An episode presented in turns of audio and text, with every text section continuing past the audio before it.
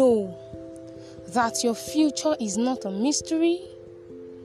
I mean, it is not a case of whatever will be, will be.